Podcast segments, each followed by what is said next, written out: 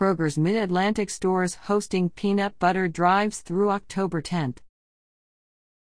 In partnership with Feeding America and local food bank partners, Kroger is hosting peanut butter drives in all its Mid Atlantic stores for the fifth year in a row. This year's drive started September 13th and will run through Tuesday, October 10th. Peanut butter is a shelf stable item among the most needed for food banks, and it provides an important source of protein for people facing food insecurity. To contribute, customers at Kroger locations can purchase peanut butter and place it in the donation bins at the front of the store. Any brand of peanut butter can be donated, and all donations will benefit the local food bank.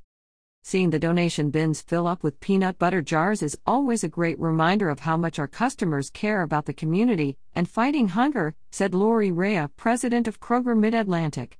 We are pleased to bring back the peanut butter drive for a fifth year and look forward to helping our food bank partners restock their shelves. Customers also can support hunger relief efforts by rounding up at the register. All donations made during the month of September will go directly to local food bank partners. Customers using self checkout registers can scan a coupon above the card reader to activate the donation option. Learn more about Hunger Action Month here